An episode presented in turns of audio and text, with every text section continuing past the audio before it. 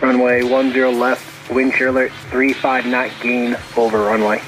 American 2355 wind shear advisory in effect. You got a 10 left departure, wind shear alert 35 knot for the runway. Do you want to wait it out?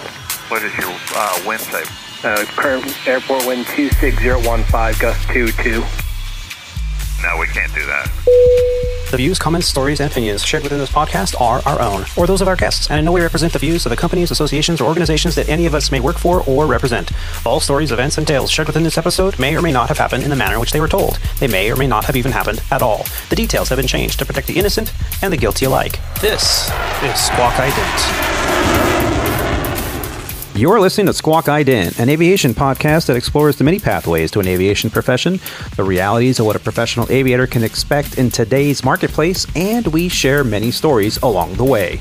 I'm your host, Aviator Tony, a professional airline pilot currently flying for a U.S. legacy airline with over 20 years on the flight line.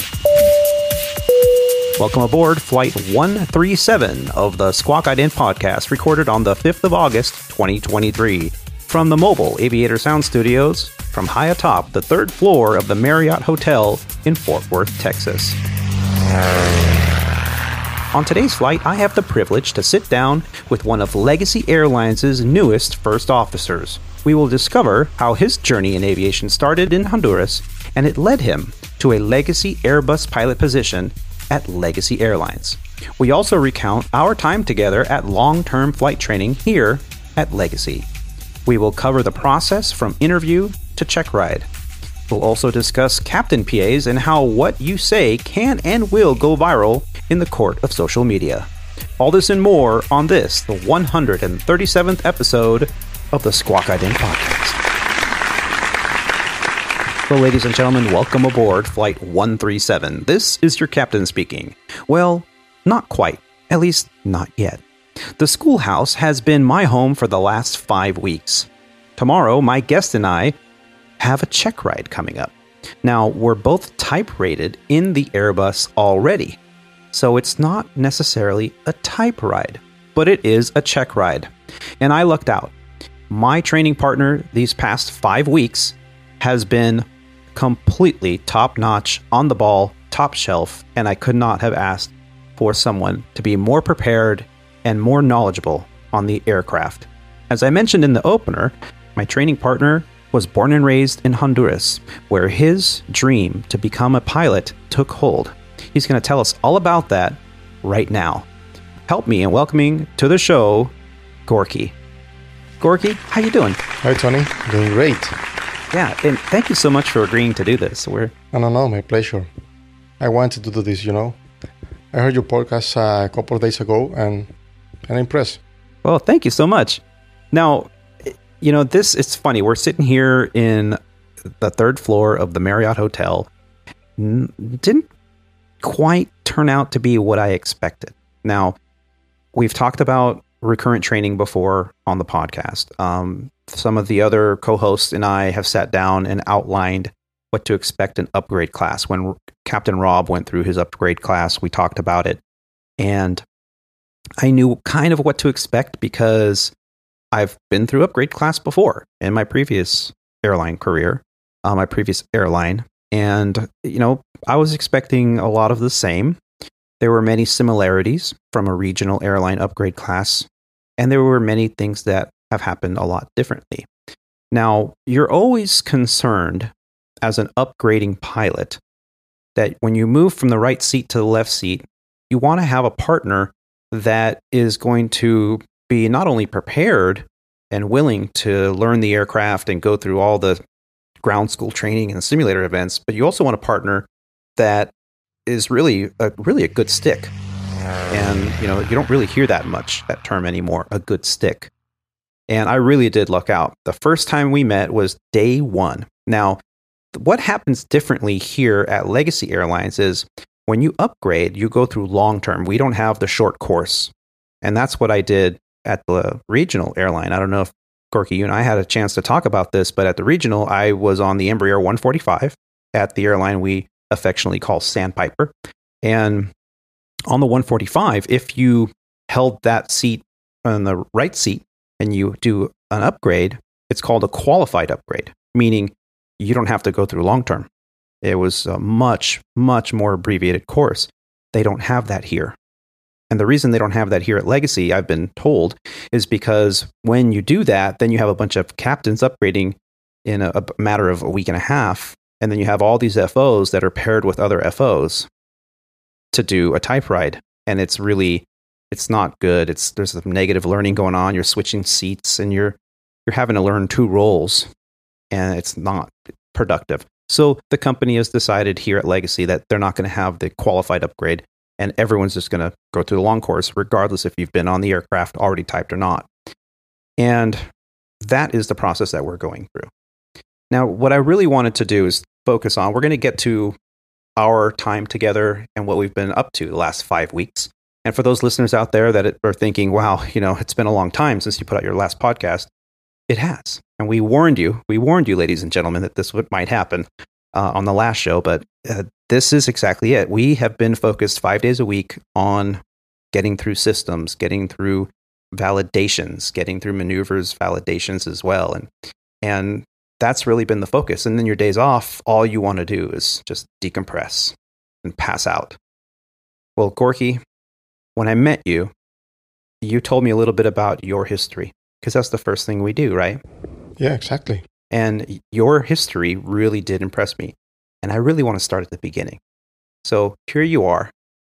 You're growing up with your family in Honduras. And your did you decide you wanted to be in aviation as a young child or was that something that you later on discovered Well, it's you know it's weird because nobody in my family is related to aviation business.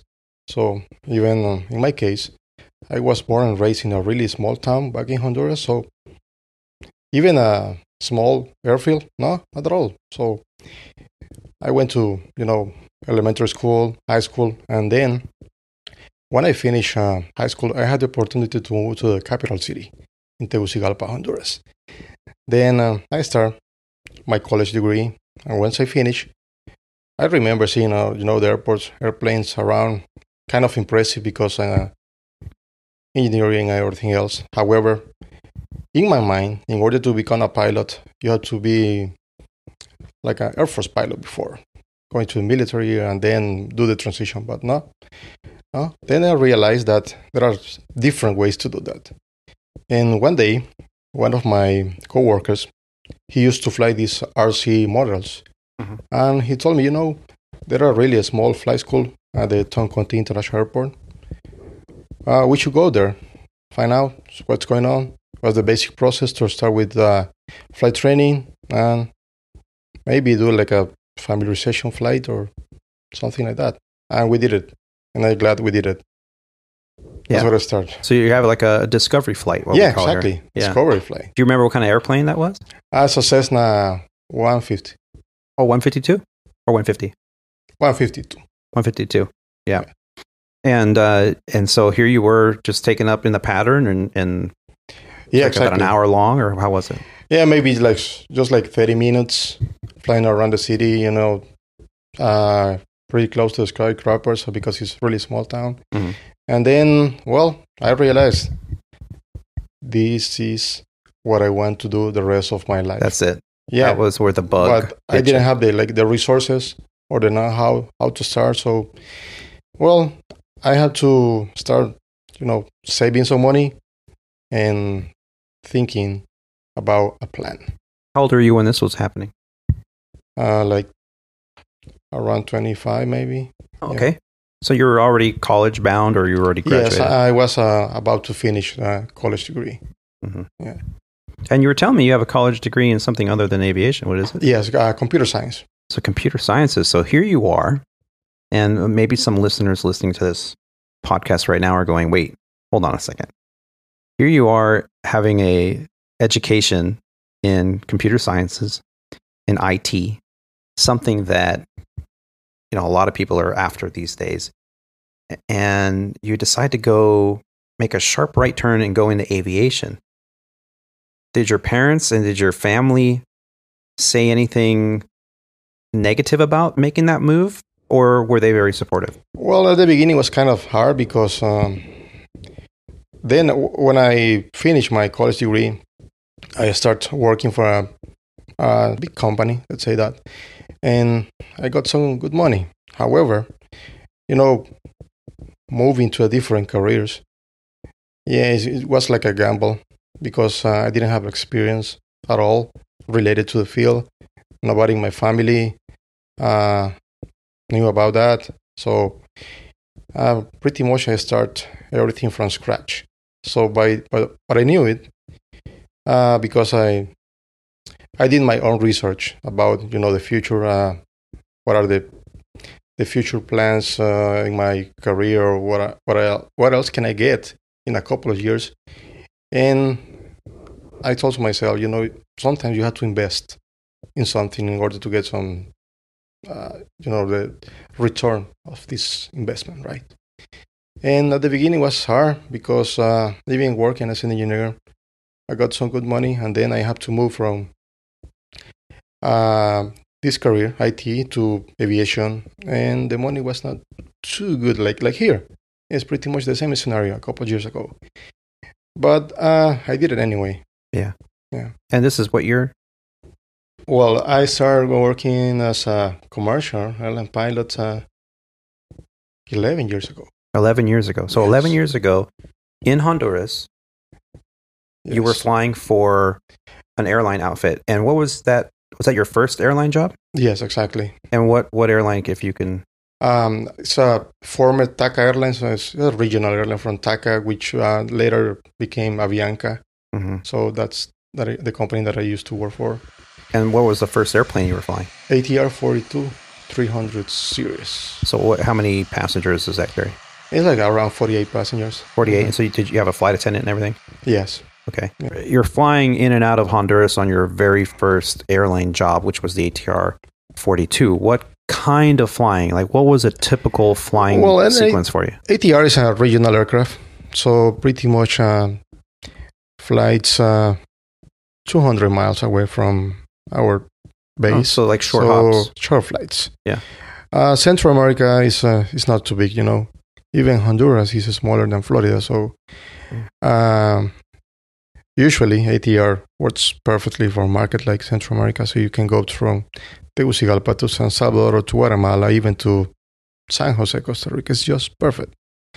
So uh, sometimes, a couple of years later, I have the, the opportunity to fly um, Colombia as well Okay. a couple of times. So it has the autonomy, endurance to, to do that. Yeah. Mhm. So, and were you, so you were doing a lot of the regional flying Yes. and you were going even outside of the country into Mhm. the other, international flight. into, into the countries in Central America. Yes. And did you ever get anything further out? Uh, yeah, you know, the the aircraft was uh, pretty much capable just for regional flight. So, yeah, Central America and sometimes Colombia, as I mentioned before. Yeah. What was like the longest flight you were doing back then? Uh, one time I did uh, a ferry flight from Guatemala to Bogota. okay. Yeah, and Like an then- hour and a half, two hours? no, no, no, it's, uh, it's like four hours. Four hours. Yeah, this is not too fast. You know, the airplane is not too fast. So, and What was a typical uh, cruising altitude in that? uh, like 20, flight level 230, around 230. Okay. Yeah. Yeah. And how many years were you there doing that? Almost 10 years. 10 years. And Yeah. how long did it take you to upgrade? Uh, three years. Now you've you've looked at and you've been in the US market now for quite some time and you've seen how the US market operates. If you were to compare flying at a 121 operator in the US to your experiences flying for like a regional carrier out of Honduras, what were the biggest differences between the two?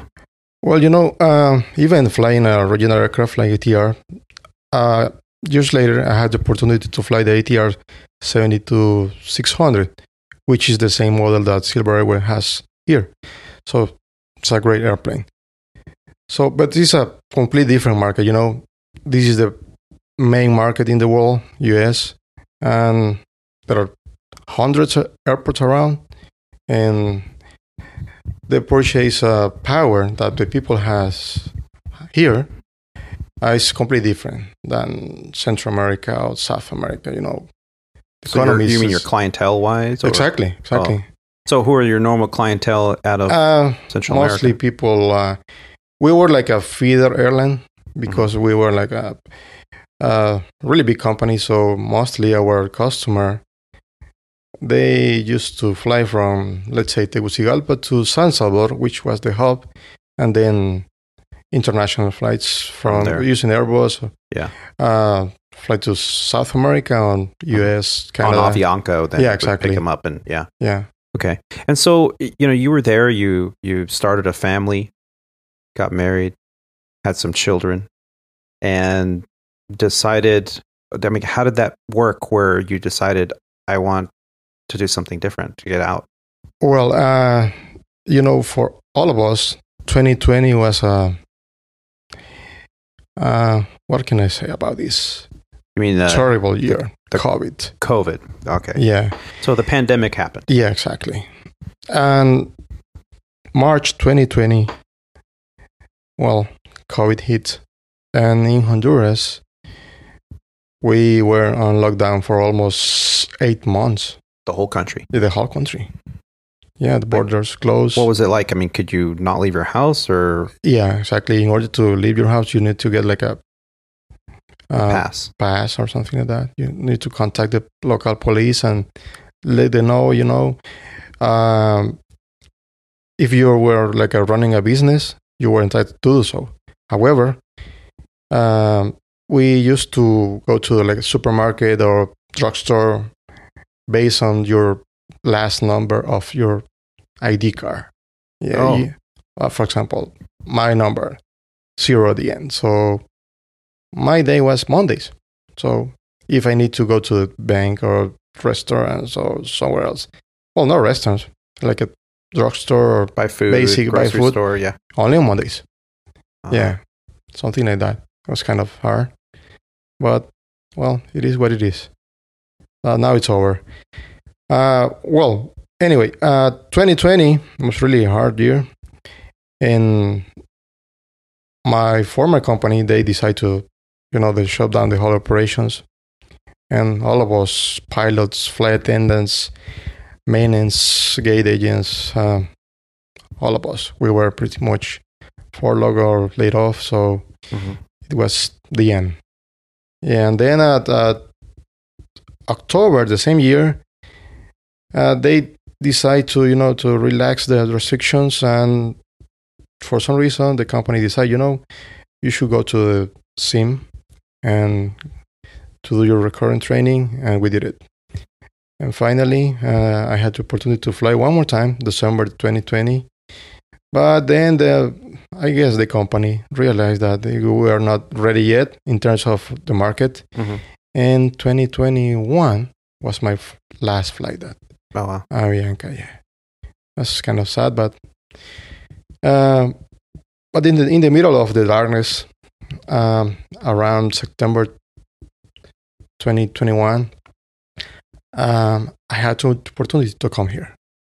Yes, I got my green card, Mhm. and you know, checking the news every single day, and they I realized that the market here was, uh, you know, surprisingly recovering really fast. Yeah. So I thought to myself, you know, you should go there. Now you have the green card. I always, you know, it was my dream, you know, coming here Mhm. and work for a company like the one that I that I now, and yeah, I did it. Yeah. Now Yeah. you were telling me we were talking uh, earlier in the month. We were, you know, you go out and have dinner together, and, and we'll get to how you and I met and, and the process of our training here in, in a moment. But you know, you and I were talking over dinner, and you were explaining to me that getting the the visa to come here and to get uh, the sit the resident alienship or the visa almost didn't happen you almost you had to apply for it and you it's kind of like a lottery right Yeah. Uh, so how does that process work so you're you're an airline pilot and and what kind of airline uh, licensing or, or regulatory uh, agency is governing the pilots over in Honduras? Is it? It's not the FAA, obviously. What what is it? Uh, the um, the current name is uh, AHAC. That's the name in Spanish, but it's it's pretty much the um, aeronautical uh, agency. Yeah. And is it just for Honduras, or is it all of No, Central no, just America? for Honduras. Each just for company, is, Honduras. each uh, country has its, its own, you know, regulatory regulatory agency. yeah, So- agency, yeah.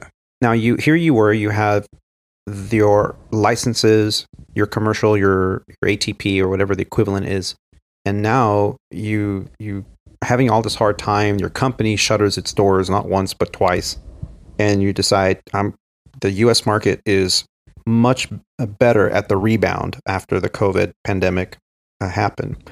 And so there's a lot of opportunity in the US, and you saw that. And how did that process work for you to apply for your visa and then win the lottery? There were many things involved in my decision making. You know, first, even without having the visa on my hand, uh, I came here at the beginning of 2021, and I decided, you know, I had to start my license conversion process, my local ATP to FAA ATP, Mhm. and I love Airbus, so I went to a flight school in Fort Lauderdale to start my conversion process, ATP CTP program, and then the type rating. And I did it. And I got you my did it and you paid for it. Yeah, I paid for it. So you came you came to the U.S. on a was it a travel visa? Uh, So while you're uh, while you're visiting, visa. you Yeah. you came in and you paid for your Mhm. ATP CTP conversion, exactly. and with that, you went to a a sim company to get your Airbus A320 Yes. type exactly. rating. How long did that process take? Uh, it took almost um, a month Okay. from the whole program, the ATP, CTP, and then the the initial type rating. Yeah, and then well, at the end, I got my FAA ATP Air, Airbus, so it was Mhm. great. I didn't have you know the legal requirements to come here to work for a U.S. company. However, I knew an FAA license is valuable no matter where you want to go, right? Mm. So I did it. And then, regarding to the visa process to come here, you know, I think I am persistent. And every single year, you know, eh, eh, sometimes some countries in the world, um, Honduras was one of them, but not anymore. At the Department of State, they they have this. It has this program, diversity visa lottery. Eh, the program is designed to encourage people from different nationalities to come here in order to have like a really diverse country. South African people, Asian people, uh, South American, Central American people. And it was a free program to participate. However, it's a lottery. In order to win the program, you have to participate in the process. But it's not just you. Millions and millions are doing the same at the same time. It's free. But I did it. I did it seven times. Wow! Yeah. Every single this year. is the was it- Every single year. it's called the diversity Diversity Visa Lottery. visa program. lottery. Yeah. Wow! Yeah. And I did it uh, during the seven years. Sometimes I don't know if uh, the destiny or if you have faith, uh, the different things. But then in 2020, uh, in the middle of the COVID, uh, we realized as a, as a family that we were winners. Yeah. Wow! But we didn't get the visa immediately, you know. We want the opportunity to participate in the process. Hmm. It doesn't mean you're going to get your visa. Oh, okay. It's not No guaranteed at all. guarantee. Yeah. Yeah. And besides that, every single US embassy in the world was closed. Yeah. Yeah. So that's kind of, oh my God, I got this, but at the same time, kind of disappointed. Uh, but as I mentioned before, I'm persistent and I have some faith. Yeah. So um, I did what I had to do. You know, um, everything has to be done perfectly. I said to myself, documentations, uh, uh, birthday certificates, marriage license, everything. Mhm. And then I sent a couple of uh, emails to my local embassy in order to, you know, to like uh, started the process. However, and they never respond because you know they were not operating. Yeah. So, and usually this program, it has like a expiration date. Mm. It's based on fiscal, fiscal year. So every single year ends. Uh, every single like uh, uh, what can I say about this? the application or Yeah, the application process ends at September. Hmm. Yeah, uh, September 30.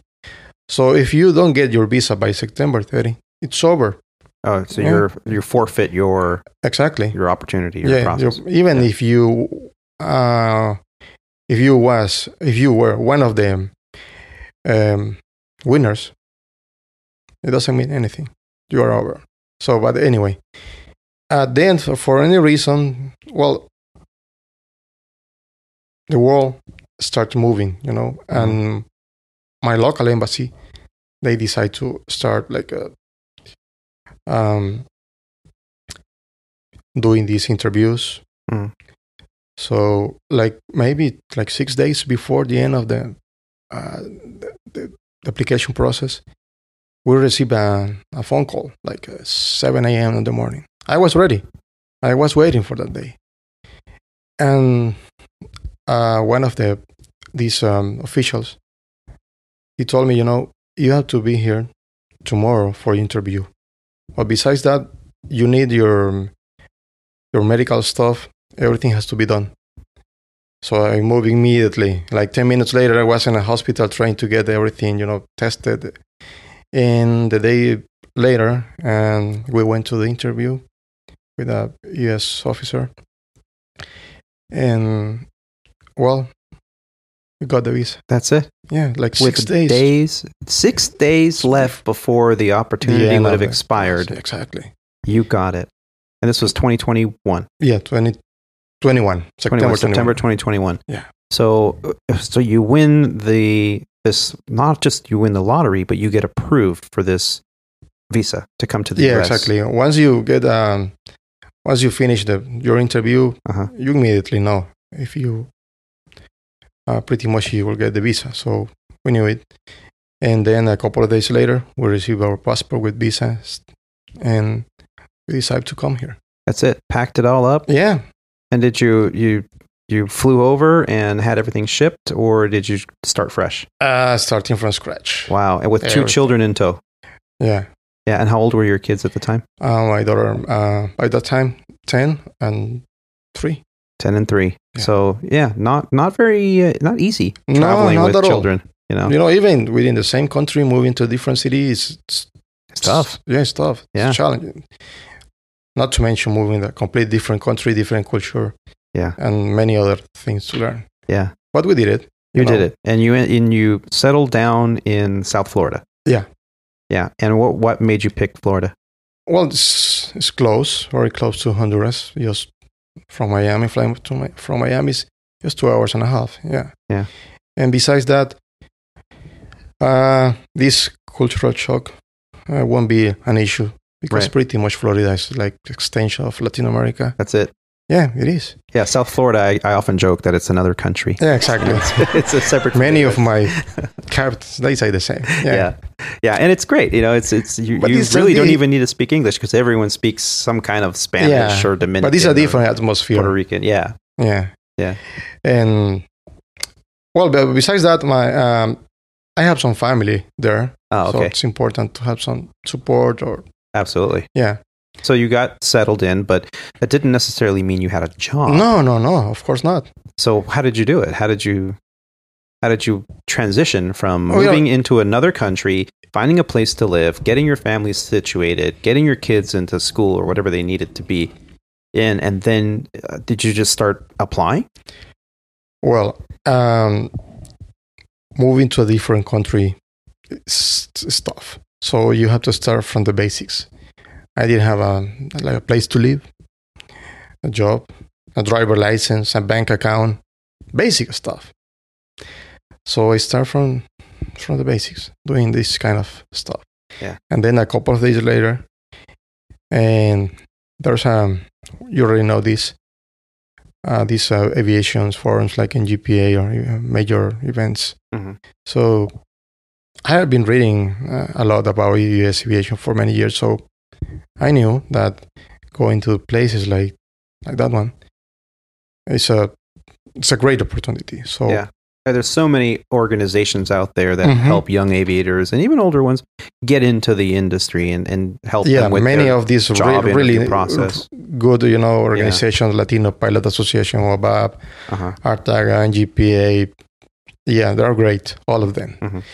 So, but uh, when I came here was around um, October at the beginning, and then I completely moved like by February 2022.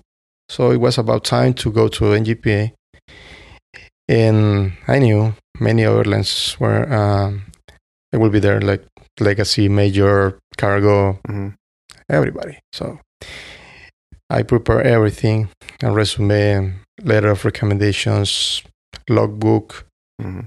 uh, college degrees, transcripts, um, everything, you know. Yeah. And I went to this place, uh, NGPA in Palm Springs, Mhm. and I had a really, really great time there.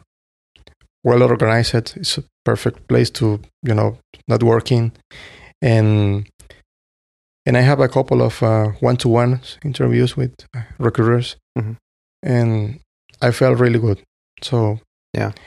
By the same day, I have like a four or five different um, interviews, invitations. So four interviews. Yeah, uh, invi- regional and major airlines as well. Okay. And you ended up, you got a couple um, offers to interview.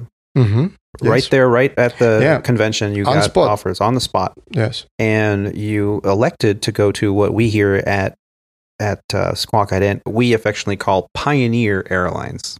You already had the one-on-one interview. Then they invited you to come to their corporate headquarters to do the HR and all that yes. stuff.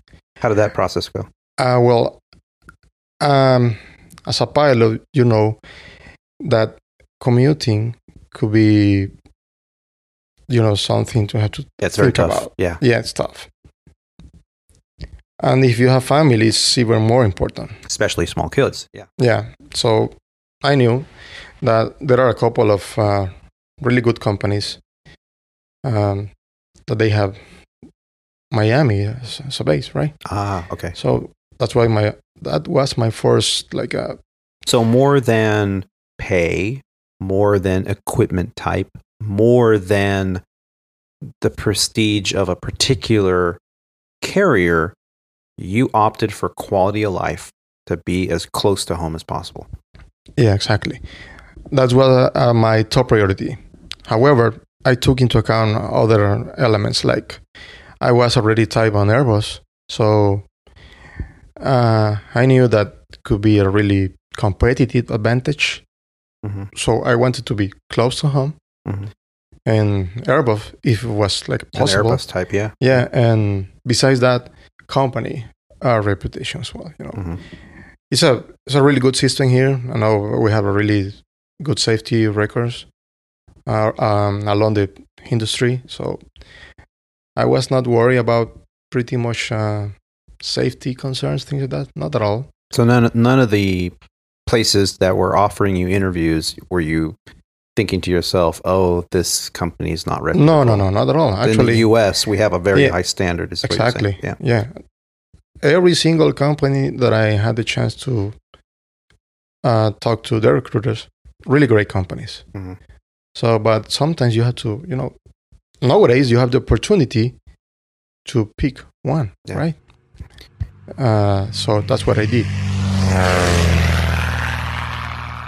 You you ended up at Pioneer Airlines, and you went through their long term ground school. What year was this? Two thousand and end of two thousand one or early two thousand two? Uh, 2002. So early two thousand two, Yes, like um, April, around April. around April. So yeah. you went to Pioneer Airlines. They're based somewhere in uh, was it Denver? I, I did it at Denver. You came in and you did your new hire indoctrination or indoc. Yeah. And you went through and you went and had to learn all company policies and procedures, and that took probably a couple weeks. And then you went into systems. Now, was that a classroom environment or was it more one on one? A classroom environment at the beginning. So, how many people were in your class? Uh, plus 50. Wow, 50 people. Yes. Wow. And you're all sitting there going through class. like what PowerPoint presentations and Yes. manuals and and all you know you have everybody has tablets now. I don't think anybody has books anymore for their for their procedures. But so you're going through all this and how long was indoctrination for you? Uh, around three weeks, maybe. Three weeks. So I can recall, yes, like uh, three weeks. Yeah. And did they pay for like obviously they put you up in a hotel and all that stuff, but did they pay you throughout the process? Were you Yes. getting you were collecting a they did it. income? Yeah. So 10 years experience flying regional ATRs, turboprops, uh, as a captain. And and you've had international flying. You did a lot of high terrain. You did a lot of uh, going into airports that special airports, special use yes. airports, high elevation airports, uh, airports that have maybe more difficult airspace requirements and drift downs and all these things that our international pilots get. But you were doing this day in, day out as part of your normal thing. Then you come over to the US through this wonderful process that you were able to win this, this position in this lottery to get through the Department of State, to get a visa, to come to the US, to buy your own type rating, to pay for your own type rating, then come in, interview at one of the organizations out there. Um, the NGPA, was it? Yes. Okay, so you go to the NGPA, you get on the spot one on one interviews, you come back, you get invited, you end up at Pioneer, you're in Indoc, you're in there with 50 other new hires, and now you start your systems uh, training. Yes. And that training, was that also classroom environment or was that one on one as well? At the beginning was um, classroom environment. Okay. Then um, we were assigned like a sim partner. Mhm. I remember the one that I had, really great guy, a former Air Force guy. So he was uh, type already. Oh, okay. Yeah, uh, we did a really good, uh, good team as well. Yeah. Yeah. So just a lot of simulator training Mhm. and a lot of, you know, maneuvers validations and Procedure validation, maneuver procedures, a lot of scenario based training. Yeah. Yeah, it And took a couple of weeks. So you passed yes, and you went through IOE yes. and then you did your IOE out on the line, Airbus pilot, and you were based where? Miami. So here you were, Miami based at a major airline, at Pioneer. And how was that? Flying? Well, at the good? beginning it was kind of challenging, but I knew that uh, I was capable enough to perform my duties in a safe way. Mhm. So, of, of course, um, this is my first one-to-one airline. So Mhm. you have more experience, so you already know this, but you have to prepare, to be prepared. So that's what I did. Every single day, prior every fly, even a couple of days before. And I did my own research, yeah, trying to look at uh, where usually we fly, what kind of routes, uh, uh, the runway that we usually use, spot everything. You so, know, so you were prepping because you were a line holder at that point, and you were you were just telling me is that days before your sequence or your Mhm. your trip for that yes, week, you would be looking at the Jeppesen charts, the airways, the the flight plans, and you were really kind of trying to stay ahead of what was going to be expected of you, so that you were familiar. Yeah, exactly. Because you know it's completely different. If you come here, uh, let's say you work for Avianca, it's completely different. If you, once you get uh, in contact with Miami uh, Center, you say something like Avianca one two three. They already know that you you're, you're speak Spanish, right? Just your first language. Yeah. However, if you call ATC and you say um, local U.S. airline one two three Mhm. they don't know you. They will assume you that you have been here for many years. So it's, So it's now it's uh, different, right? turn left heading at 070, Yeah, exactly. maintain 5000. different accent, different Yes. regions. So And you'd say, uh, okay. Can yeah. they say? Second. say again? Uh, Yeah. Yeah. Uh, but um, At the beginning, it was uh, it was tough. Maybe a couple of days. Yeah. But then I it felt much much better. Yeah. But Confident. your English is very, very good. I mean, you you spoke English even before you came here, correct? Ah, yes. Yeah. So it's not like this was like you were learning a language and No, the no. system. You already But came. it's, it's completely different because you know usually every single day as a pilot, uh, even being English like a like a official language. profic- proficient, yeah. Uh, yeah. So, but uh, you talk to ATC Spanish. Yeah. Mhm. So we used to fly to Belize. Uh, ATC speaks English. However, uh, it's not the same, right? So Right. you had to get used to it. Right. And that's what I did at Yeah. the beginning. so you were to- dealing with language barriers, but in reverse. Yeah, Most exactly. of us in the U.S. that Is that the, the have- other way around? I know. Yeah, we've been here maybe 10, 20, 30 years, Yeah. or maybe we're native and we're born here, Mhm. whatever, whatever the case. So uh, our our understanding and our ability to pronunciate and understand what radio communications are happening uh, are very clear and easy to us. But then when we go and fly in an international airspace, like when we're going down to, for example, Suriname or you're going into Quito or somewhere, and you're traveling and you're crossing multiple countries' airspace, th- that's a barrier. It's a barrier of communication. And a lot of times, you know, people that are training these international flying will tell you be careful because the controller might only know certain phrases and you might speak English to them and it's their second language. And so you have to be careful because they might go uh, clear the clear that's requested, but they don't really understand what you're asking. And next thing you know, you've got cumulus granitus in front of you, and you know now you got a problem. You end up on the news. So we kind of take that for uh, take advantage of that, and we kind of take that for granted. Is what I'm looking for, uh, because when we're here in the U.S., we think, oh, it's not an issue. But here you are, you're coming to the U.S. for a better life, for a better life for your family, for more financial and career opportunities. And even though your English is very good, still you were struggling at the beginning. Yes. And you were struggling the same way we struggle.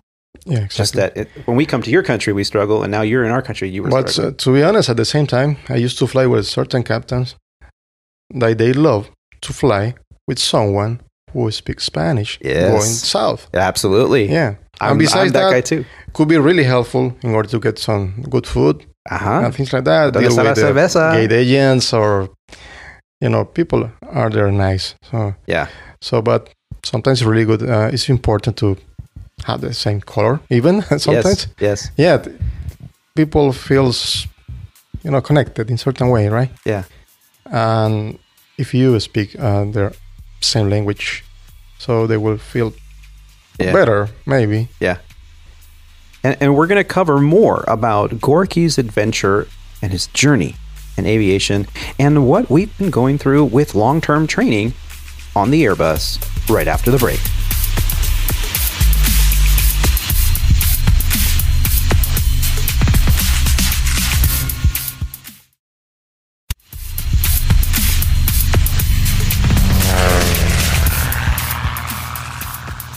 And ladies and gentlemen, we're back from the break. Now, we've been speaking with Gorki, my sim partner, here at long term training at Legacy Airlines on the Airbus.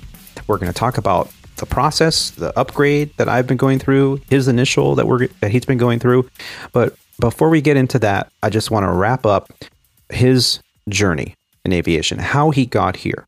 So here you were at this airline that we call Pioneer, and you had been there how long? About about a year and a half.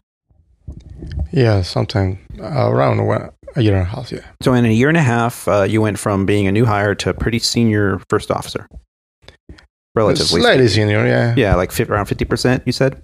Yes, around fifty percent. Yeah. So you were holding a line. Quality of life is good. Family's settling in. And what made you start looking elsewhere? If you want to move somewhere else, this is the time. This is the best time in U.S. history for pilots, right? Yes. Yeah. So seniority is everything. I don't have too much experience here, but I realize that seniority is everything. So you have to move fast. Mhm. because every single week at each legacy airline, you will have um, 50 more pilots, hundreds sometimes. So you have to be fast. Yeah. Get in while you can. Get in the front door, get in the back door, get in the side door. Get in while you can. And now you're absolutely right, Gorki. This is the time. We were having breakfast the other day. And some young 19, 20 year old who's here for the summer, probably, you know, visiting with stepmom or stepdad or something, just hanging out because he goes to school in a different state. And he was our waiter. And he was talking us, goes, Hey, are you guys uh, some of the pilots that are that are staying around here and stuff? And he really didn't know much about the the company and the how this is headquarters and stuff. He starts asking us some questions, and you and I just start having a conversation with this kid. And he was a really he was Yeah, a great cool guy. kid. Yeah, Yeah. was- he's got a head on his shoulders. He was very bright. He was he really was attentive in his job, very professional. And so we gave him some advice about aviation because even though he's not in the aviation program back in college, he was very interested in it.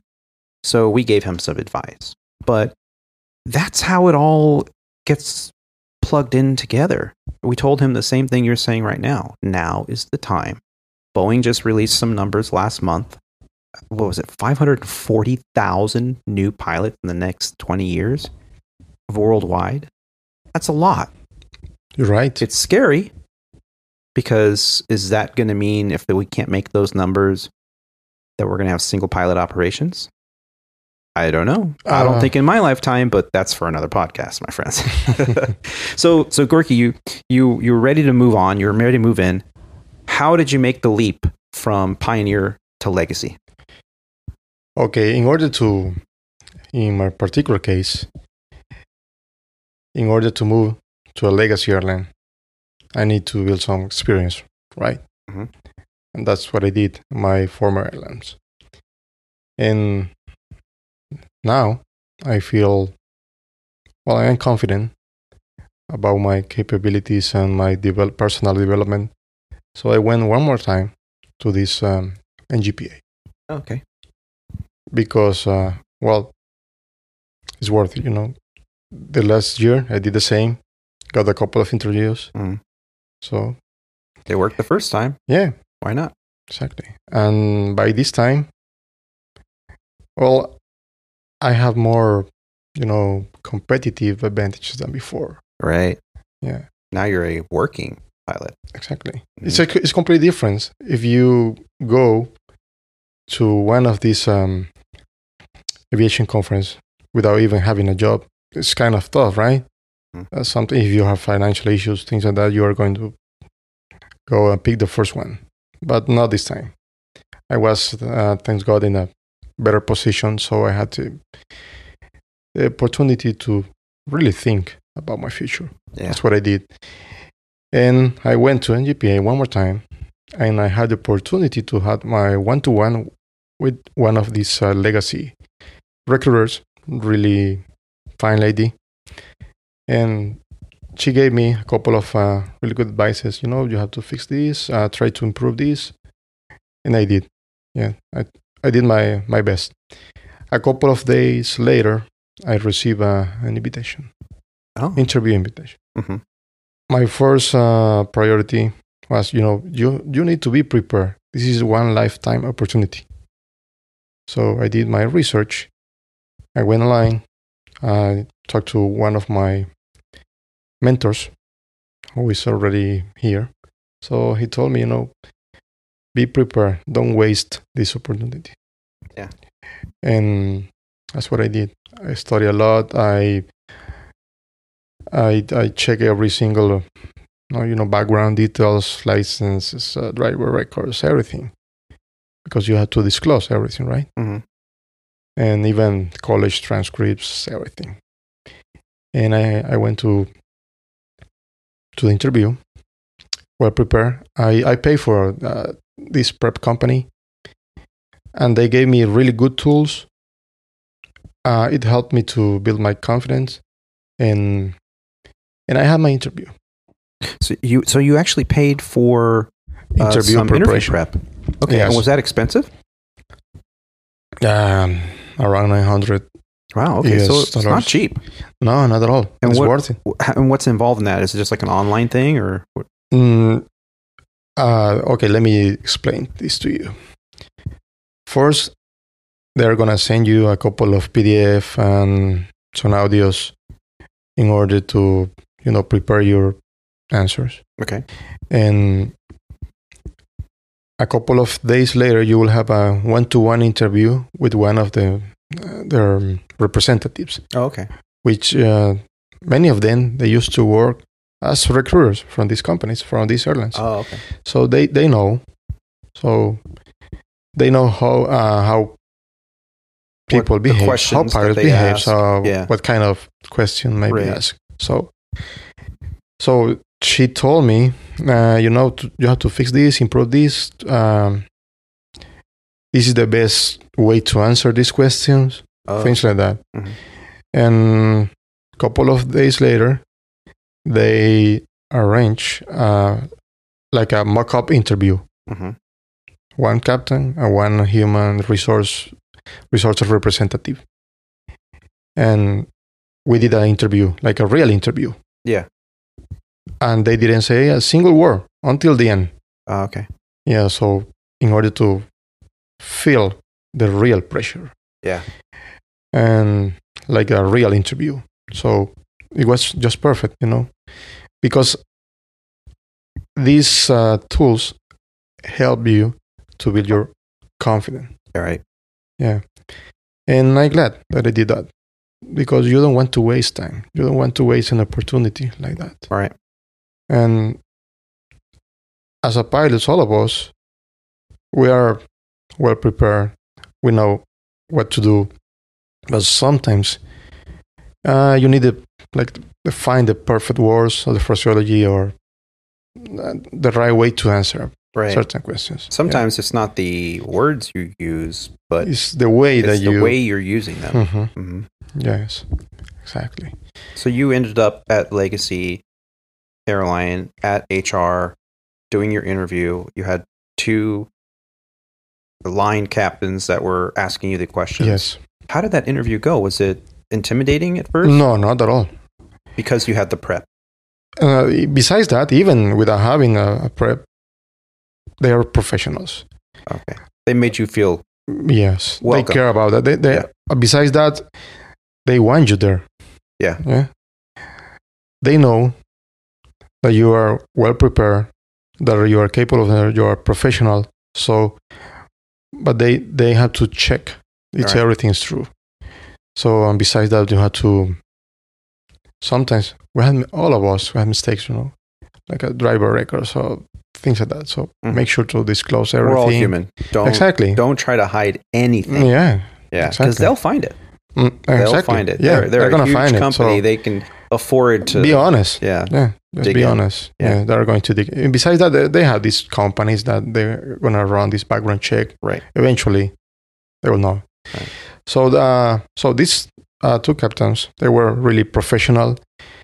They wanted to know um, what will be your behavior, pretty much, during uh, certain circumstances or events like emergencies. So, what would you do if this happened? Oh, okay. So, they are not um, asking you as a first officer. They are thinking about you as a captain, Right. your decision making process. What are you thinking about? What's is your next step? How do you use your resources? So it's everything. ATC, your flight attendants, your uh, your first officer, your captain, um, the company, hmm everything. So uh, pretty much um, that is all that they want to know. Right. Right. Yeah. And and you think that the obviously the interview went well, but you, you did you walk away from that interview feeling that you did a good job? Yes. Okay. What was the hardest question that you believe that they asked you? It was not a technical question, but the questions was something like this. Uh, tell me about the time that you had to fly with someone uh, you didn't like. How did you handle the situation? Aha. Yeah. conflicting personalities Exactly. on the flight deck. Yes, we talk about this all the time. Yeah, this is not a technical question, but it's about emotional intelligence, right? I think that's of the hardest questions. Yeah. Yeah. And and you know it's funny because today today was a big day for us. We had loft. And we'll get to us we'll get to, we'll get to our training here in a minute, but we had loft today and you said that in the debrief. You were saying, yeah, sometimes you know it's it's difficult to fly with people that lack emotional intelligence. And our check airman looked at you and went, "Wow, I like that." And that's a great term, emotional intelligence. And that is really what they're looking for, isn't it? In an interview. They're looking to see are you an asshole? I mean, there's no other way to put it. Are you a, a person that I want to go and have a beer with after the flight is over? Are you the person that I can have a conversation with that's not going to jump down my throat if you and I disagree on a topic or something? Are you going to be mature, articulate, intelligent, emotionally sound? Or are you going to be one of those pilots that gets all bent out of shape over the littlest of things and starts yelling at people? And you're like, wait, whoa, whoa, whoa, what's happening here? Are you going to be a jerk? Yeah, exactly. Because sometimes you will be flying with the same guy for days during uh, seven hours in a aluminum tube. So you have to do something, right? And you have to behave properly, even if the other pilot is not the, you know, the Yeah. a great guy. Yeah.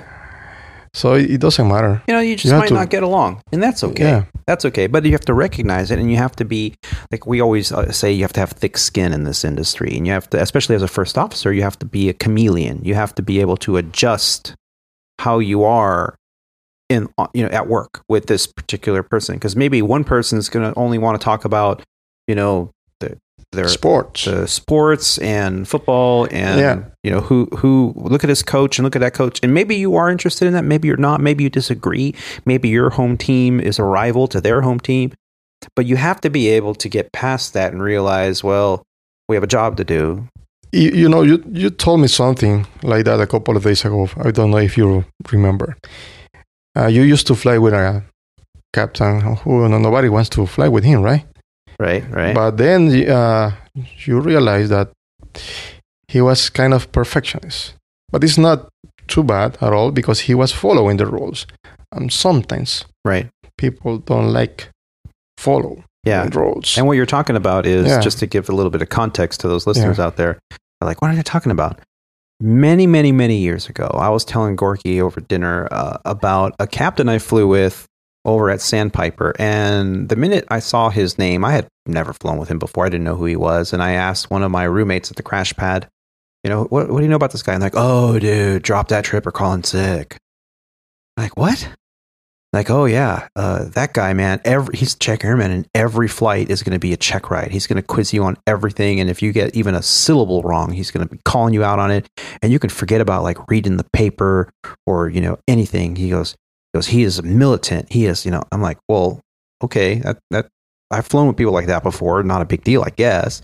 Sure enough, after the first flight, he was like snapping at me because I wasn't reading the checklist verbatim. I was maybe you know uh, truncating or abbreviating some things, or or maybe I wasn't enunciating correctly, or I was doing something out of order from the way it is in the book. And he, this person, was very much black and white. He goes, "There's no gray area." He goes, "You do it exactly the way you're supposed to do it when you're supposed to do it." The script. You know, we've been hearing a lot about that this week, right? The script. the script. Follow Stick to the script. the script. Stick to the script. Now, as long as you get it done, most people don't care about the script, right?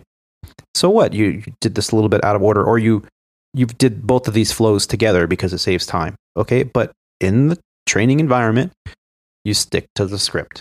Mm-hmm. And this particular captain slash check airman stuck to the script to the point where he was like basically militant. And after that first leg, I was upset. And I called home and I said, Dad, this guy, man, my friends told me about him. He's kind of a jerk. I don't know if I want to fly the rest of the month with him. I had to fly the whole month with him. And I was told that, you know, hey, uh, Is flying with him going to make you a better pilot? Aren't you supposed to be doing it the right way anyway? What are you complaining about? What, you know, you're a professional. Do your job, learn something from him, and when he makes a mistake, call him on his shit. Make it a game. She goes, You'll probably end the month a much better pilot. And I was like, ah, deflated. And then I thought, You're right. And so that's what I did. From that day forward, for the rest of the month, I would fly like every single time it was in the simulator on a check ride. And when he made a mistake, I'd call him on it immediately. I'm like, Don't you mean this, Captain? And he'd smile. And the minute I started doing that, he backed down a little bit and he let a few things go and he was a lot more personable and i started asking him about like his son and hockey and things like that that he was into and the next thing you know he's like hey you want to go grab a beer on the layover But you find a common Like, interest, sure. right? That's Yeah. the key. yeah and it wasn't necessarily because i'm a big sports fan or anything but i just asked the questions and i was interested in what he had to say Even even a really small talk, you know, could be really productive. Yeah So break the ice. And I think, you know, I never really thought about it, but what you said, it kind of fits. I went from being emotionally hurt or annoyed to having the emotional intelligence, to borrow your words, to say, well, let me just make the best of the situation and not let it bother me and have the thick skin. And, and at the end of it, I made a friend That's great. you know and that's what i really wish that the listeners out there that are thinking about getting into an aviation career think about you know um, you're not going to get along with everyone but you can at least have the emotional intelligence to try or emotional maturity if you will And besides that, um, it's safe. So sometimes here is slightly different, but if you go to South America, Central America, there are huge power distance between captains and first officer, yes and that could be a safety issue. hmm So you have to take that into account. Yeah. Sometimes it's really important, besides just getting along with your captain or your first officer, because uh, you need to keep this uh, communication channel up. right Yeah. right You never know what's going break to happen. down So- those barriers of communication. Yep. So you here you were you you got through your interview you got a job offer and how long between the job offer and the day you started? Uh, around one month. about a month. And that Yes. gave you enough time to tell your previous employer hey this will be my last month. Like did you tell them hey i'm going did you walk into chief pilot and say look i got a job here at legacy and i'm going to be going Yes, there exactly as of what this date. You know, I go the, I gave them the the right time. You have to be professional, no Mhm. matter what, right? Yeah. So you're Don't not burn a going to bridge. quick and and tomorrow, yeah, because yeah, you don't want you don't want to be that guy, not at all. right because you burn that bridge and then what happens if you get furloughed now you Exactly. can't and back, it's, know? they are not going to take that personal. We're Right. thousands pilot here, and they know the current environment, so they are aware of the situation. So you don't have to worry about that. Yeah. Yeah. Now, your indoc started a while ago. Um, you were brought here to the big Dallas, the big D, and you went through your indoc class, and you had a lot of people in your class, right?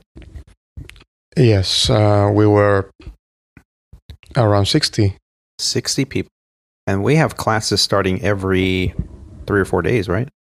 every week. Yeah, Every week, at least one class starts. uh, at least every week. at least every week. So 50 people. What was your class made up of? Like, what kind of pilots? Uh, different backgrounds, corporate guys, military, Navy, uh, Air Force, uh, major, flows from regionals, hmm and yeah, And out of that class, like that, I mean, you, you learn about indoctrination, indoc. You learn about company procedures, you know, rest requirements, and everything from scheduling to um, standard operating procedures, basically. Right? SOPs. SOPs are, uh, it's like the rules, right? The standard. yes, And we always follow SOPs when we're out on the Yes. flight line. And then you had a little bit of time off and you started long term training, training. flight training. and that's where you and I met. Exactly. So day Couple of- one, and here's the difference. Yeah, the, the the difference between over at Pioneer and over here at Legacy is after Indoc, our systems they gave you a uh, what they would call ethos or a computer based training, and we had to complete it at home on our own. They give you a couple weeks to do that. It, it's like twenty six or twenty seven hours of training uh, online on the computer. And then you know you take systems tests and systems validations and stuff and you're doing all this online. It's very monotonous and boring and you know you got to try to stay awake for that stuff. Even if you don't you know, it's the first time on the airplane it's you know it's the computer generated voice with a couple voices. You are correct you know you are that is incorrect you know and you have to go back and and really study and, and look at all the digital resources you have on your tablet all the different um, manuals it's a lot of work You have plenty of resources available, Yeah. even instructors, real instructors. They will be available to you. Um, if you have a, like a question, a Did you do the question. virtual system tutorial stuff?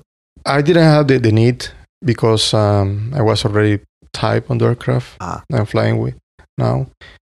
But uh, yes, I uh, I was aware of that. You know Mhm. that I had the, all the resources available if needed. Yeah.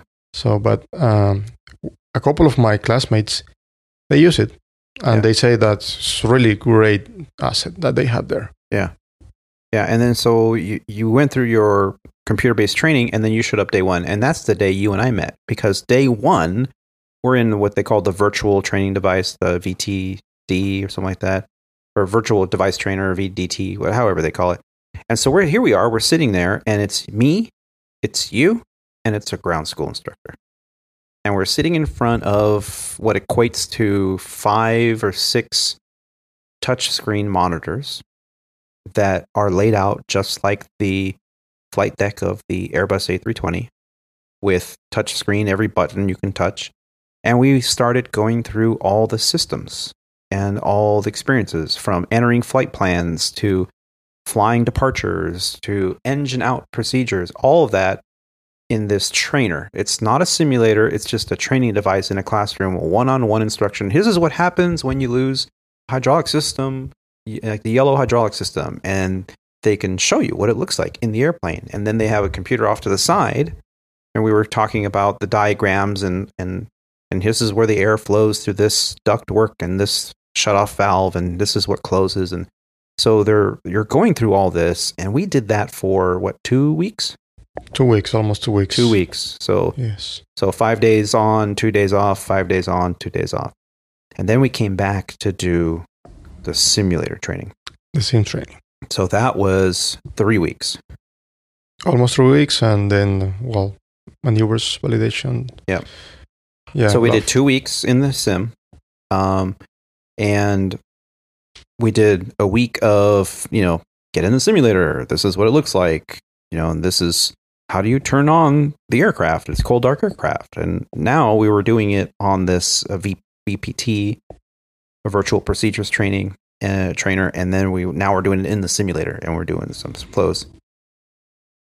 How did this training environment, where we have all these resources with digital training devices and full motion simulators, how did this training differ than what you experienced over at Pioneer? It's pretty close, to be honest. Is it? My former company, they have a really good training program as well. Really great instructors. It was uh, it's pretty close.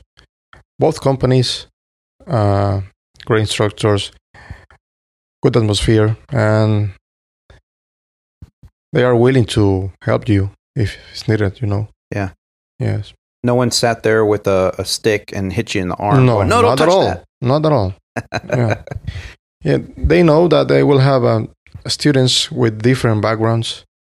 So many of them, um, they never had the chance to fly airliners. So the crew resource management is completely different from them. So they had to take that into account, Mhm.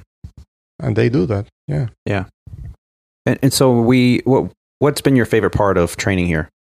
Past few months. My favorite tra- uh, part Eh, we are almost done. Almost done. One my- more day. yeah, that's Yeah. my favorite part.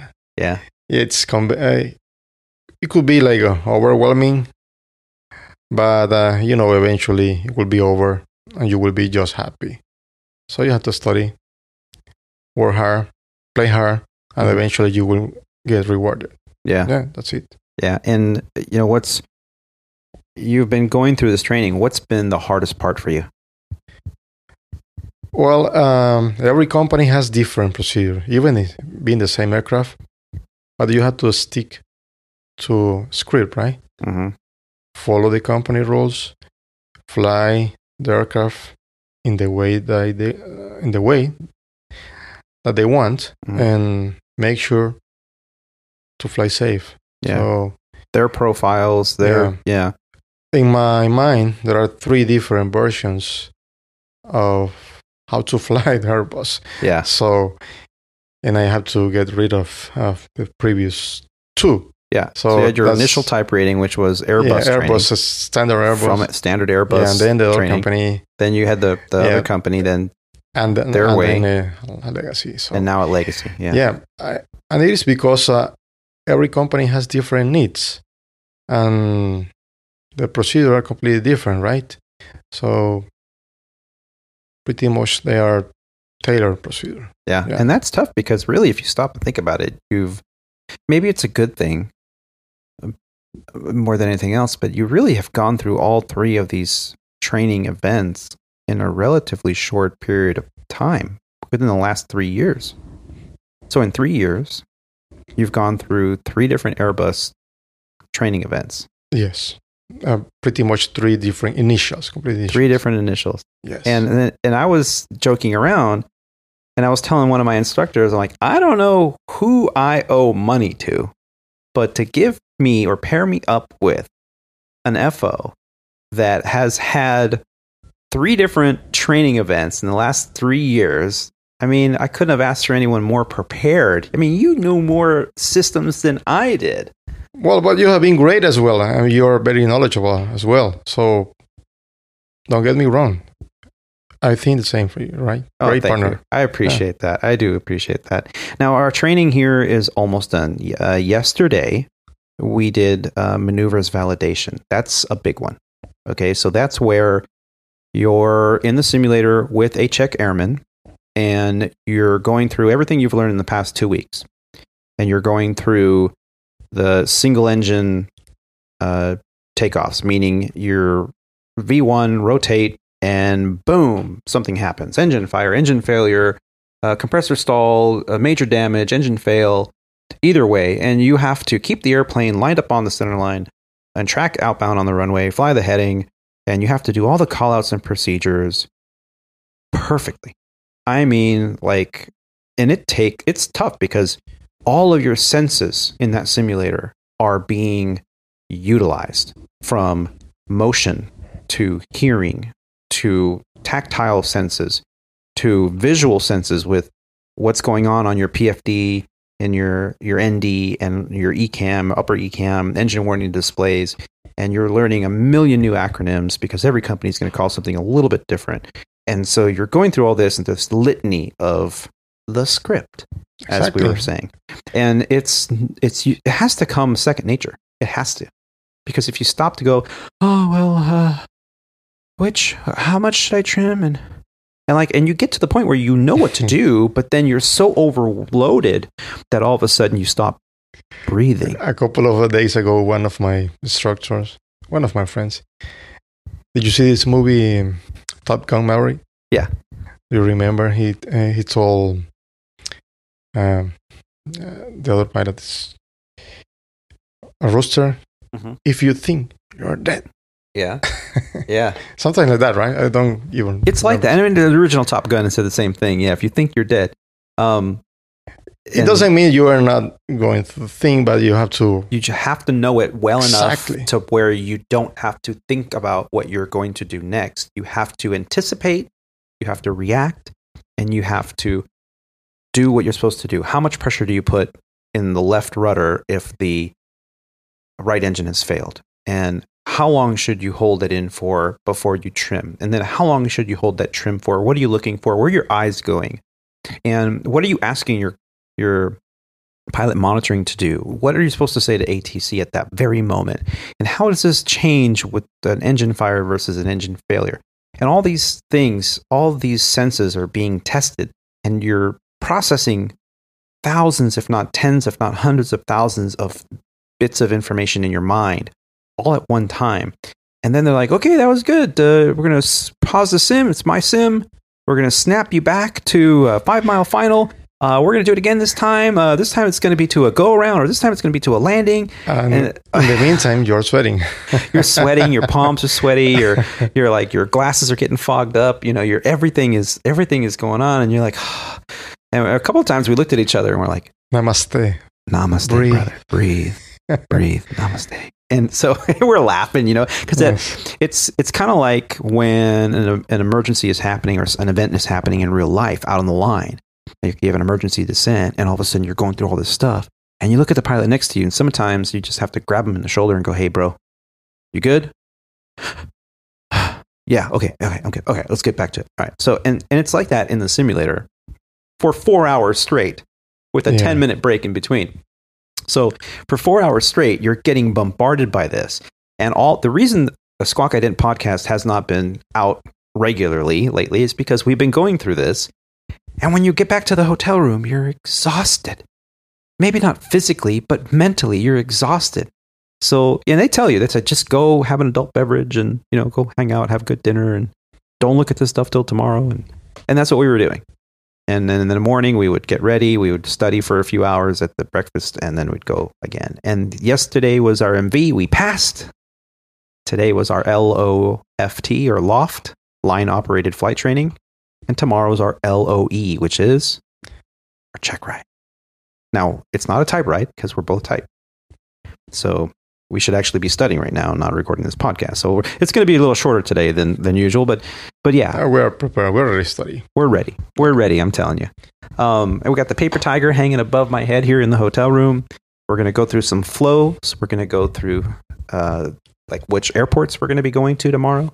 We're going to be preparing, and then by tomorrow afternoon, I completely expect both of us to be on our way get out of here and go home for a few days before you have to come back for some international training.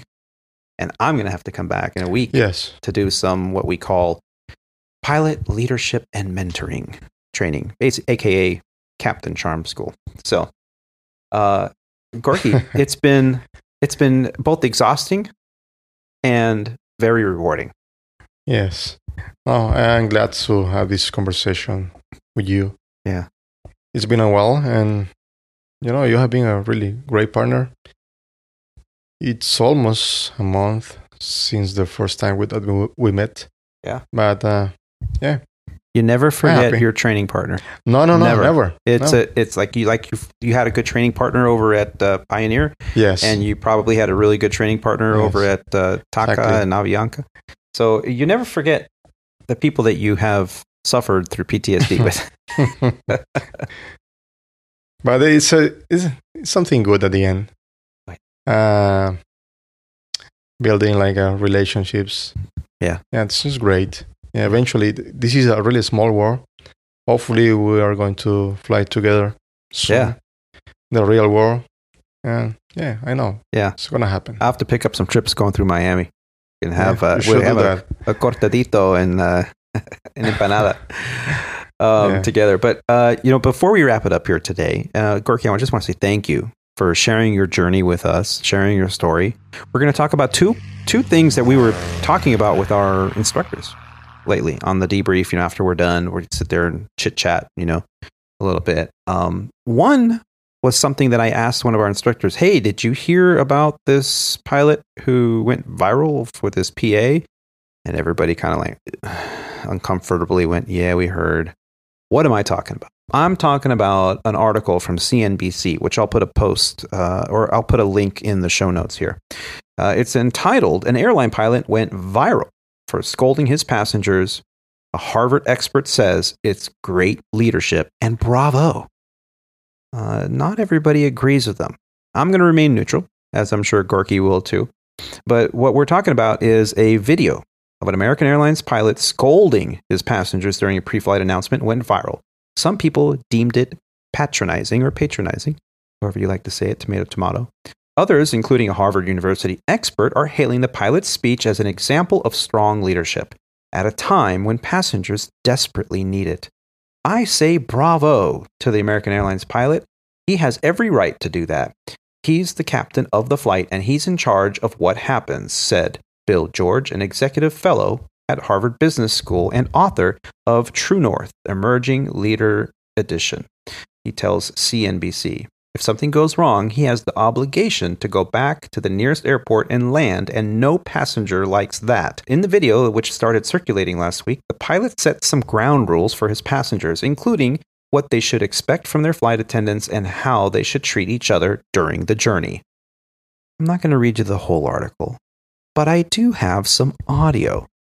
Let us hear an example of what was said.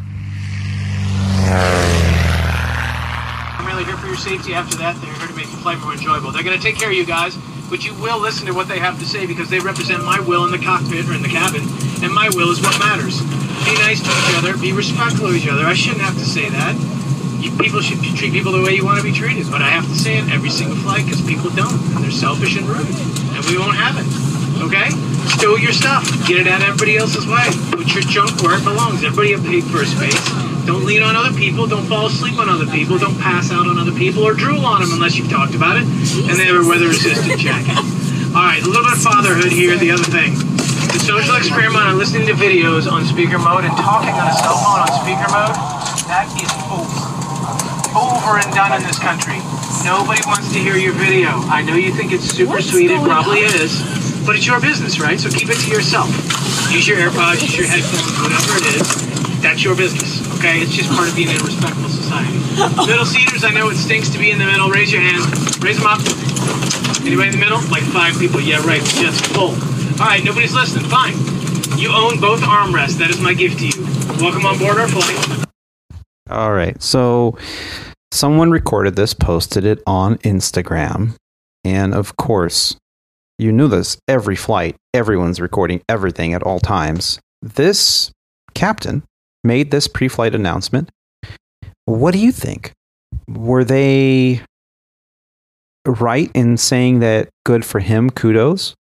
Or was just it kind of tacky and unprofessional? Uh, well, I believe that if you are working for a particular company, you know the rules. Usually, they have a social media policies that you have to follow. You just stick to it. It's Yeah. basic. Yeah. Yeah, but I mean, if, in, in his in his defense, he was making a, a pre-flight PA. The captain has the discretion to say. I mean, there we have a script. Remember, we were talking about this just five minutes ago. Yes, Follow the script, right?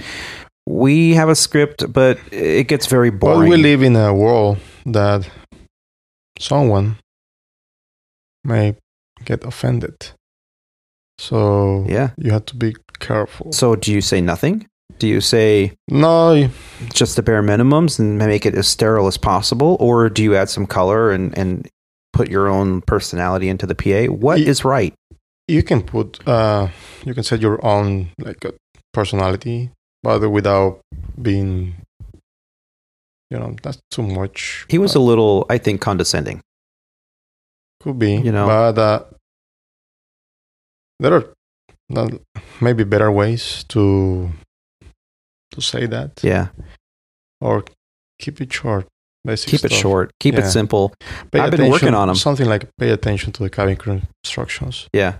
Well, we have a script. We have a verbatim script that you can read, and it's it's there. You can highlight it. You can cut it out. You can practice in the mirror. And this is usually a captain duty. And since I co- depend, I'm not saying that uh, um, it's right or wrong. It's just not not my style. Right. But, yeah. Right. And I and I agree with you. I agree Yeah. with you. And I think our listeners out there, you know, we're all entitled to our opinion. Some of you out there might go, there's nothing wrong with that. You know, he's sick and tired of babysitting all these people. Why not? Tell him to sit down and shut up and hold on. I mean, maybe, but uh, this is not Wally World Airlines, okay? This is a mainline carrier that a captain at a mainline carrier decided to do this. You, you know you're going to get recorded. You know you are.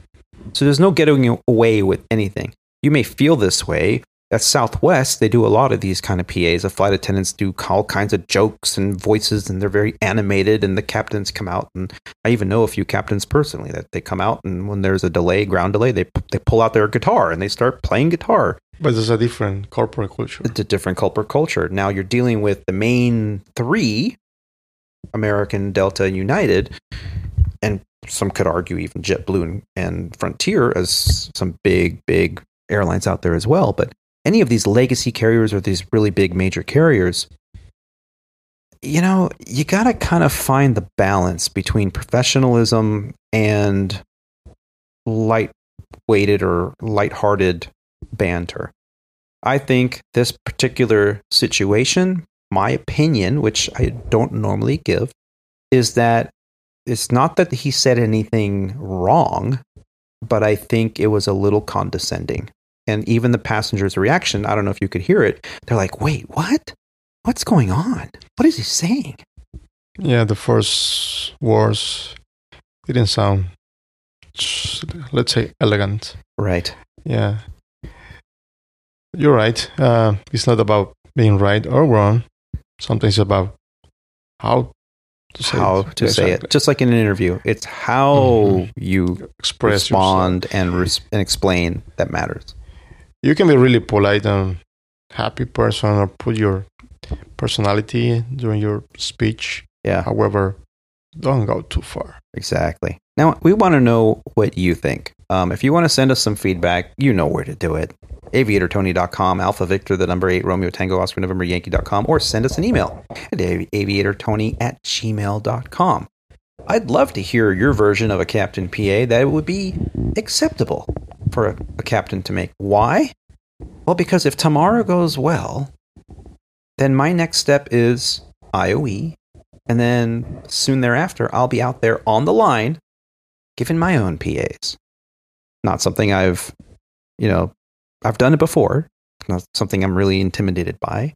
I have no problem speaking. Go figure. But uh, but yeah, what do you think? Do you think we should stick to the script so that we're standard operating, uh, standard operating procedures are being, you know, uh, withheld, or do you think it's okay to add a little bit more color to your PAs? I did recently hear a captain I flew with say some really cool things that I thought, man, I like that, and I'm going to try to incorporate that. And in it, every PA somewhere in there, he said, and folks, for the next two hours and 30 minutes on our journey today on flight blah, blah, blah, we are all stuck together in this large hollow tube six miles over the surface of the earth, traveling 500 miles an hour. And I got to tell you, it's be kind to each other, be nice to each other, be, be friendly with your neighbor just for two hours and 30 minutes until we get to our destination. And you'll probably never see us or or them again. And he did it, it just no different really than this other PA, but he was positive in his message and he was colorful, off script, off SOP, but he really did spin it in a positive way. And I don't think anybody would have been offended by what he had said. So I think there's a balance between the two. I don't think you need to be A robot. a Yeah. robot, but I don't think you should be condescending either. Mhm. Exactly. Yeah. You're right, Tony. Yeah. Have you ever flown with someone that made a PA that you thought, oh my God, what's, yes. yeah? I have flown with a couple of guys. yeah, they have their their own style, but Yeah. yeah, I had one. I had one, and I just just uh, a story, just a quick story, because I know a lot of you out there uh, enjoy these. Many many years ago, about 16, 17 years ago, uh, we're in Los Angeles. I was based in Los Angeles for Sandpiper for a time, and we're taxing out, and we have what's called min takeoff fuel. Okay, Gorky and I know about this. Every day we're taxing out min takeoff fuel. And if you're below min takeoff fuel, you either need to go back to the gate to get more fuel, or you need to contact your dispatcher before you get the takeoff clearance so that they can adjust some numbers so that they can figure out, okay, let's see what we can adjust to lower that takeoff fuel so that you don't have to go back to the gate for more fuel. And what happened was our dispatcher was not responding to us. And at the time, the only way we could really communicate with dispatch legally was through ACARS, or if we were at you know parked with a cell phone. But we weren't parked. We were taxiing in line, getting ready for takeoff. You know, three airplanes in front, two airplanes in front. Now we're one airplane in front of us. We got up there, and dispatcher did not reply after three attempts to get a hold of him and say, "Hey, we're below min takeoff fuel. Let's adjust these numbers. I don't want to have to go back to the gate." Sure enough, dispatcher never replied to us 30 minutes into it. And we had to tell the, the tower that we couldn't take a takeoff clearance. We had to go back to the gate for more fuel. So, sure enough, we made a couple turns. We went back to the gate. The PA that the captain made while we were taxiing back, which is another whole issue completely. Why are you making a PA while you're taxiing an airplane? But he said, Well, ladies and gentlemen, unfortunately, this is what happened because of the long traffic line to get out of here today. Uh, the taxiing took much longer than we anticipated. Our dispatcher, we were trying to get a hold of him so that we can adjust some numbers and take off legally and get you to your destination. He did not reply to any of our requests to communicate. And so, in typical Sandpiper fashion, we're going to go back to the gate to have to get more fuel, and it's going to delay the whole process. We apologize. Less than three minutes later, we're parked at the gate, and the chief pilot's coming up the jet bridge and pulls the captain out of the cockpit and says, What the hell did you say back there? And the captain's like, What? And he goes, I just got a phone call from corporate headquarters. Did you just make a PA saying da da da in typical Sandpiper fashion, da da da da? And he goes, Well, shit, yeah, but how the hell did you hear about that? I just got back to the gate. I said that five minutes ago. He's like, Well, damn it, you have a director of maintenance on your aircraft in the back, and he made some phone calls to the freaking CEO, and they wanted to, they want me to pull you off this flight and reprimand you. And he's like, he tells the chief pilot, Is anything that I said not true? And he goes, Well, well, no. He goes, So you want to take me off this flight because I did not lie? He goes, Well, just make it look like I'm yelling at you and go back to work. so yeah, but you know, just eh, for all Yeah. you out there that maybe you're gonna, you're, every every company you know, has issues, so but it doesn't mean that you have to be unprofessional or yeah, be clever. Yeah, yeah, you can't get away with There are- anything anymore. Exactly. try. There are different ways to get the things Yeah. fixed. So yeah. yeah. Now, uh, we're going to wrap this up today with one last thing that we were in. We were literally in the simulator and we're getting ready to take a break. The sim was coming off motion, and the uh, the check airman was looking at his phone and he goes, "Oh crap! I just got a bunch of notifications. Did you hear about the uh, 757 that evacuated in Atlanta?" And this is what we're talking about from Simple Flying Magazine. We'll put a link in the show notes. Delta Boeing 757 evacuated after the tires burst in Atlanta. And we talked about that. We are like, well, how does that happen?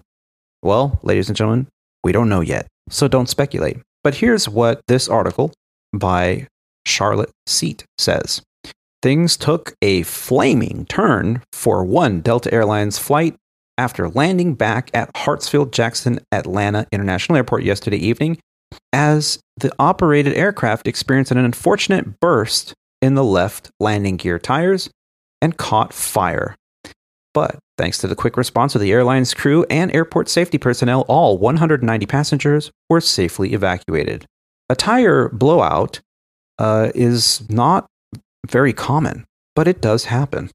Delta Airlines flight in question was Delta 1437. It was the daily scheduled commercial flight from Atlanta to Richmond and back to Atlanta.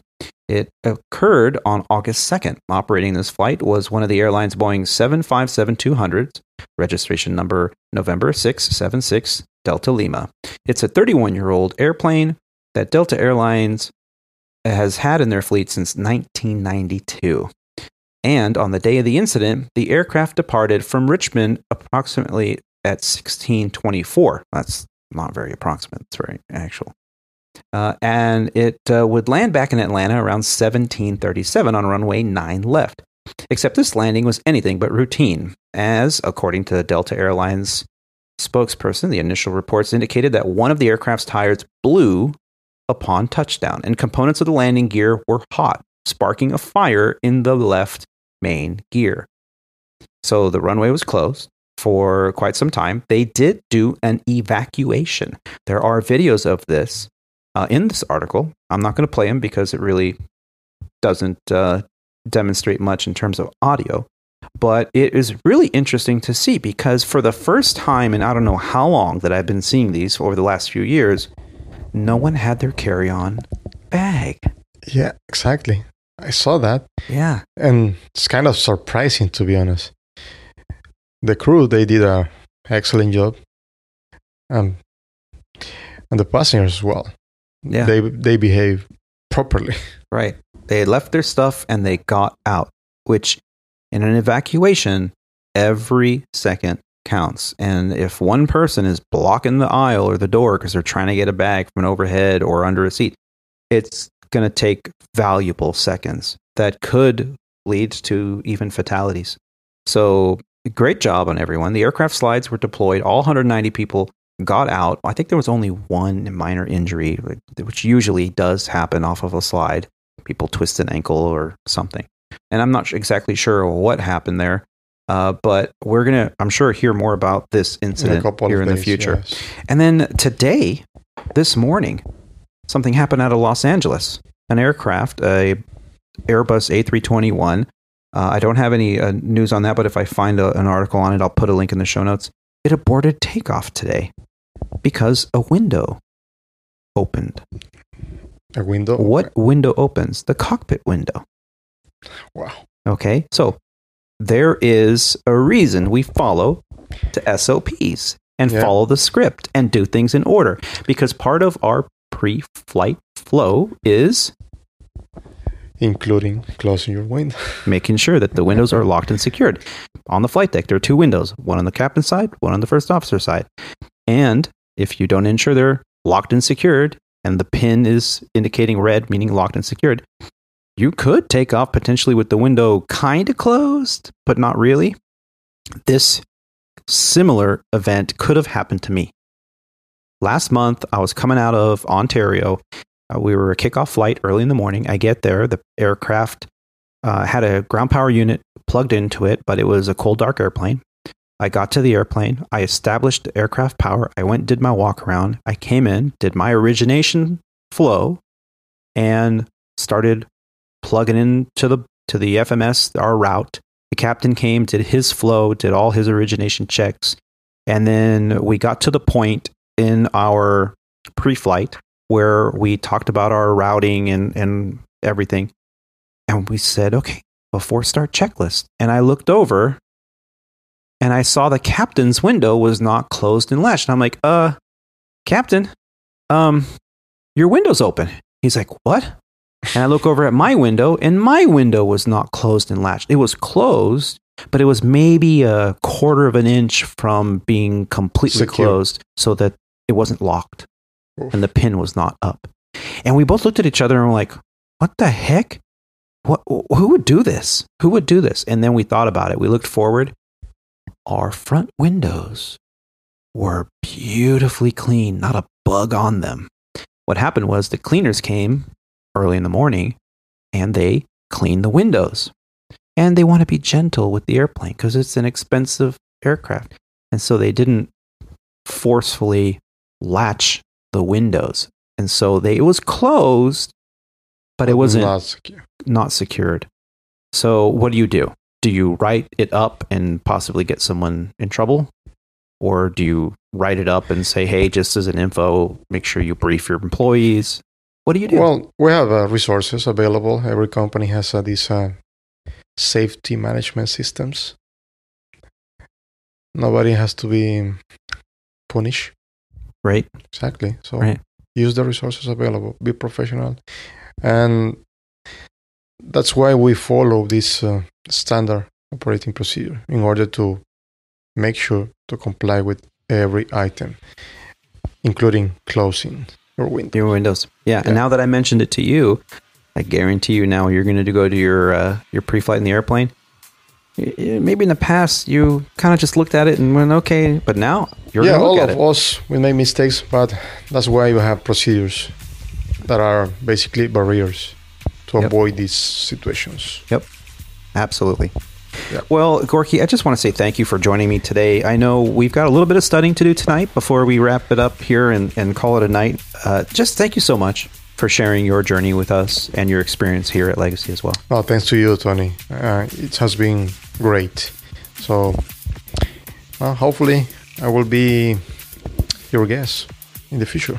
Yeah, yeah. We'd love to have you back and, and hear about flying the line and how your experiences are flying down there. And I've got some friends in Miami. I'll make sure that I hook you up with them, and, and you'll have uh, plenty of resources to to call on if you ever have a question. Because that's I what we do here. Yeah, We sounds really great. we got to take care of each other and make sure you know we we can be. uh, You know, every every pilot that has a little bit of experience has the opportunity to mentor someone. And then when that person has a little bit more experience and seniority, then they're going to take their turn and mentor someone. So it's important.